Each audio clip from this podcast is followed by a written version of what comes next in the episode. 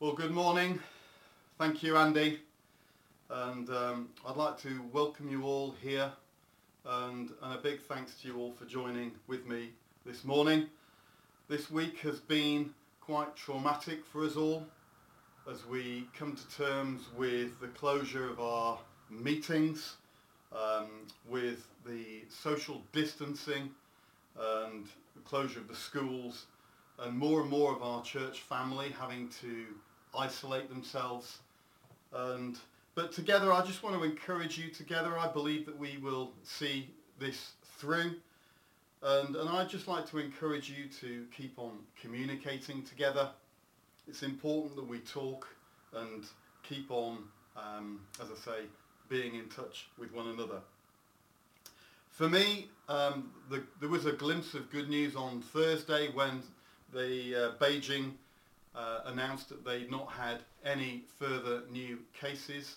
I know that we are going through the middle of it, but I just felt that it was um, a good news moment that at least there is a country in the world that has been through what we're going through and come out the other side. Some weeks ago, Nancy spoke on prayer and she was talking on pausing. So before I um, dive into what I've prepared this morning, what I'd like to do is just to pause and, and pray. So what I'd like you to do is just sit back, close your eyes, and I'd like to pray. Father, we come before you now. And we ask that you would pour out your Spirit on us and fill us afresh. Let your presence surround us. And Lord, I pray for your peace to guard our hearts and minds.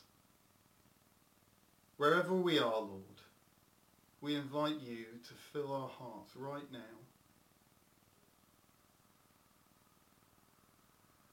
Let your presence come, I pray. Come, Holy Spirit in Jesus' name. Amen.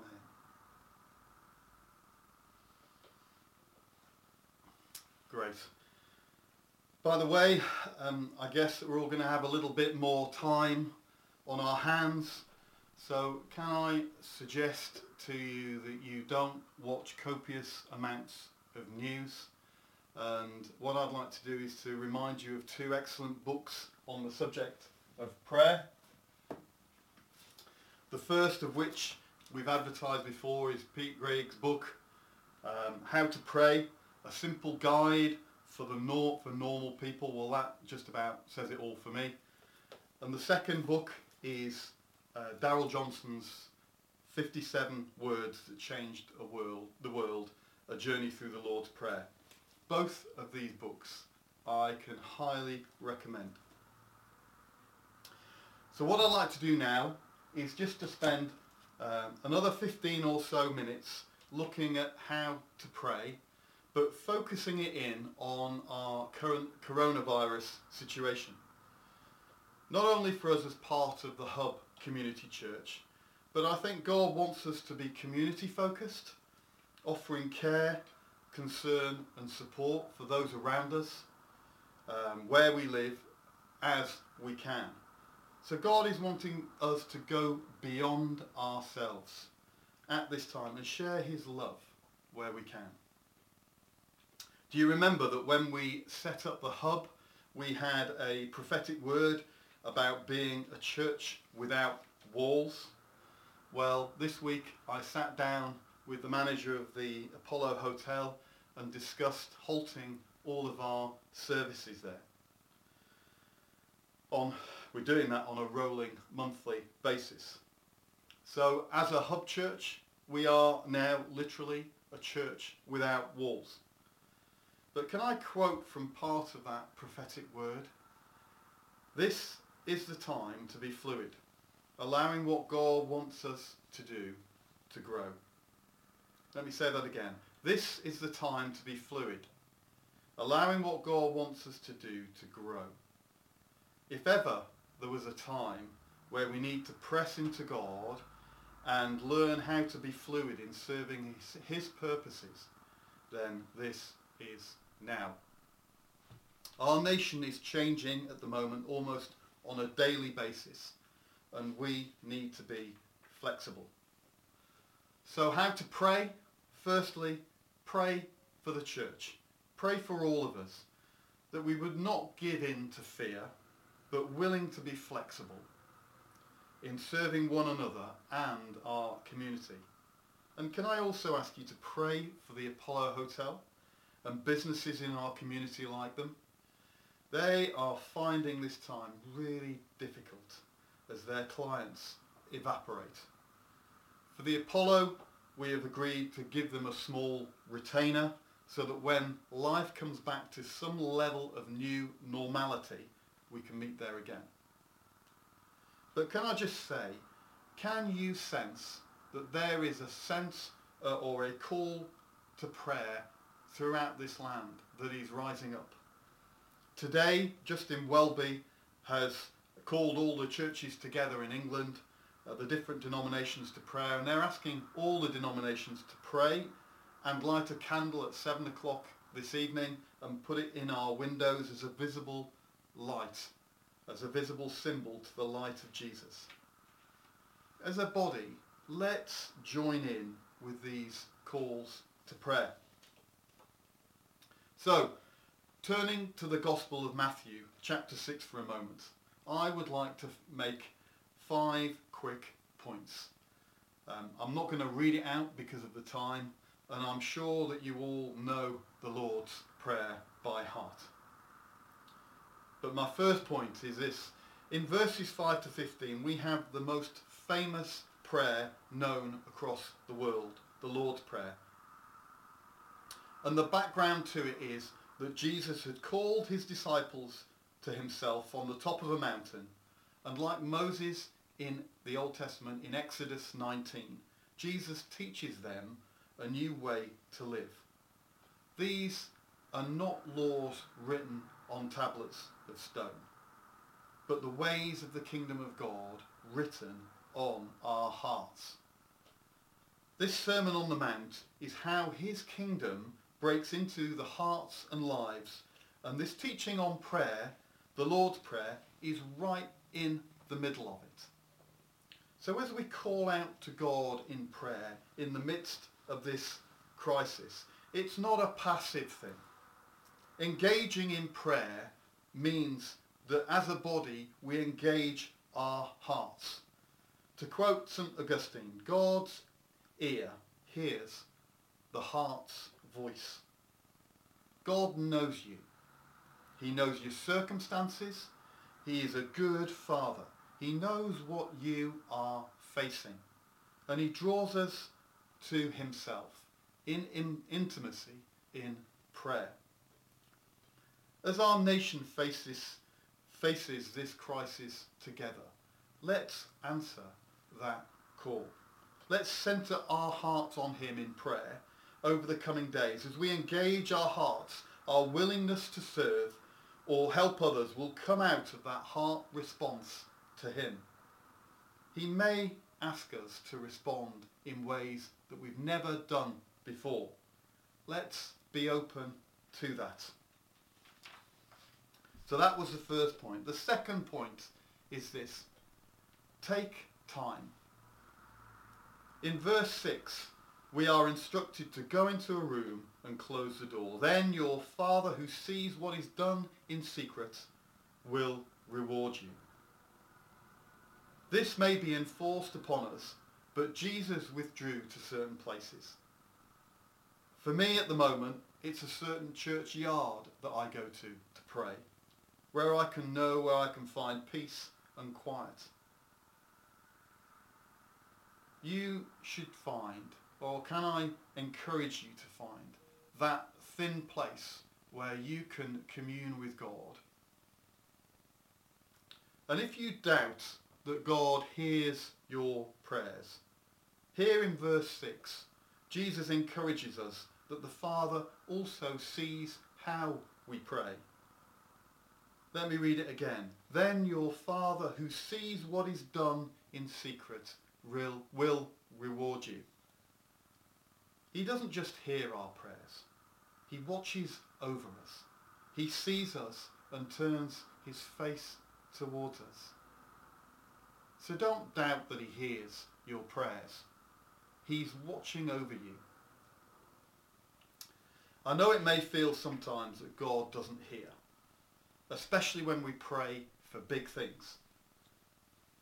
But the more we pray about these things, the more think, times we pray about the, the small things, the more answers we will see. God loves us and he is with us and he's watching over us. Even if sometimes we don't understand the answer or it appears to be no. Charles Spurgeon once said, God is too kind, sorry, God is too good to be unkind and he is too wise to be mistaken. And when we cannot trace his hand, we must trust his heart. Just because we cannot see what God is doing, that shouldn't stop us from asking. Point three. I would like to remind you that within the first sentence of the Lord's Prayer, Our Father in heaven, we have access, we have relationship, and we have a proper perspective. In other words, we have intimacy with the living God. We have access any time, night or day. We can call on his name and he promises to draw close to us. James 4 verse 8 says, draw close to God and he will draw close to you. We have relationship. He is our Father. We are his children and he is a loving Father and prayer builds that relationship. And thirdly, we have proper perspective. That is, our Father is bigger than anything we can imagine. He is the creator of all the cosmos. And he asks us to call him Father. How amazing is that? We can trust him. We can trust him in this crisis. My fourth point is this. Darrell Johnson in his book splits the uh, Lord's Prayer into two halves. The first three petitions of the Lord's Prayer have the pronouns your.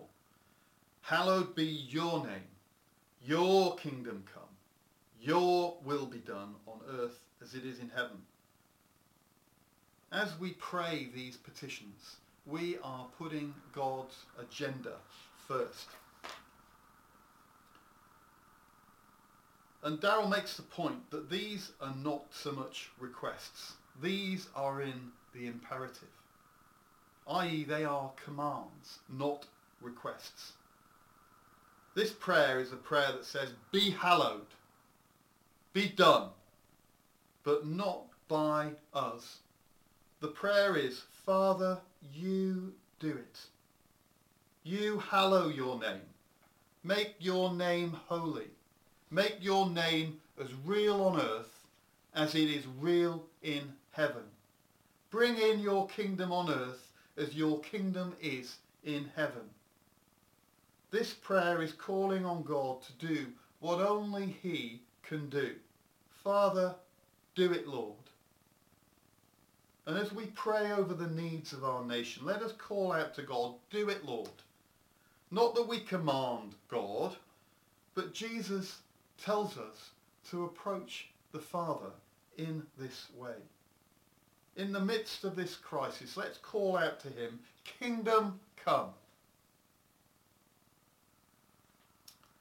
My fifth point is this. Looking at the second half of the Lord's Prayer, petitions 4 to 6, use the pronouns us. So we've got his agenda first and then ours. Give us, forgive us, lead us, deliver us. These are all the petitions to the Lord, to the Father. Matthew 6 verse 8 says, the Father knows what we need before we ask. He knows we need sustenance, forgiveness, reconciliation, guidance and protection. He knows we need these things. And again, Jesus tells us to approach the Father with boldness. He is the one that tells us to approach the Father this way. Whatever your needs are today, let us approach the throne and seek the grace and the love that he will pour out upon us. I appreciate he knows what we need, but the context of the Lord's Prayer in both Matthew and Luke, they pick up on the need to ask. Matthew 7 verses 7 to 8 and Luke 9 verses 10 to 11. Ask and it shall be given to you. Seek and you will find. Knock and the door will be open to you. How much more will your Father in heaven give the Holy Spirit to those who ask him? We may not get the answer that we're looking for, but when the Holy Spirit draws near, all heaven breaks loose. As I start to draw to a close, let's lift our voices in prayer. Let's join that call to prayer rising across the nation. Let's pray that God would deliver us from this virus. Deliver us, Lord. Let's pray for our government. God, give them wisdom to govern wisely. Pray for our medical staff and frontline services for provision and protection. If you know someone who is vulnerable, pray for them. If you know they're self-isolating and have a pre-existing medical condition, pray for them. For all those people that we know who have the virus, pray for them. If God puts on your heart to do something, is there an act of kindness that could be done? I can, can I encourage you to pray about it and seek God and take action? Yes, stay safe.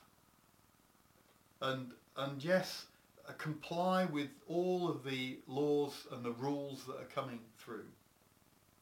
But let's be a people that are willing to rise up and, and to serve our community and see the kingdom of God come in our neighbourhoods, in our um, town and around uh, wherever we are. And if you want to encourage yourself during the week, Dave Oliver has an excellent daily video going out. Look for the emails. There's also things coming through online with the Lent talks. But please do keep talking. As a pastoral team, we are looking to make sure that everyone within the church is linked together so that we can keep talking to one another and communicate. And being a church without walls, it's so important that we look after one another. And even if it means a phone call or a kind gesture, dropping off some shopping, let's, let's just keep an open heart to ask God, how can I serve in this situation? So now I'd like to thank you for listening and watching and I'll hand back over to Andy. Thank you. Oh, 19 minutes.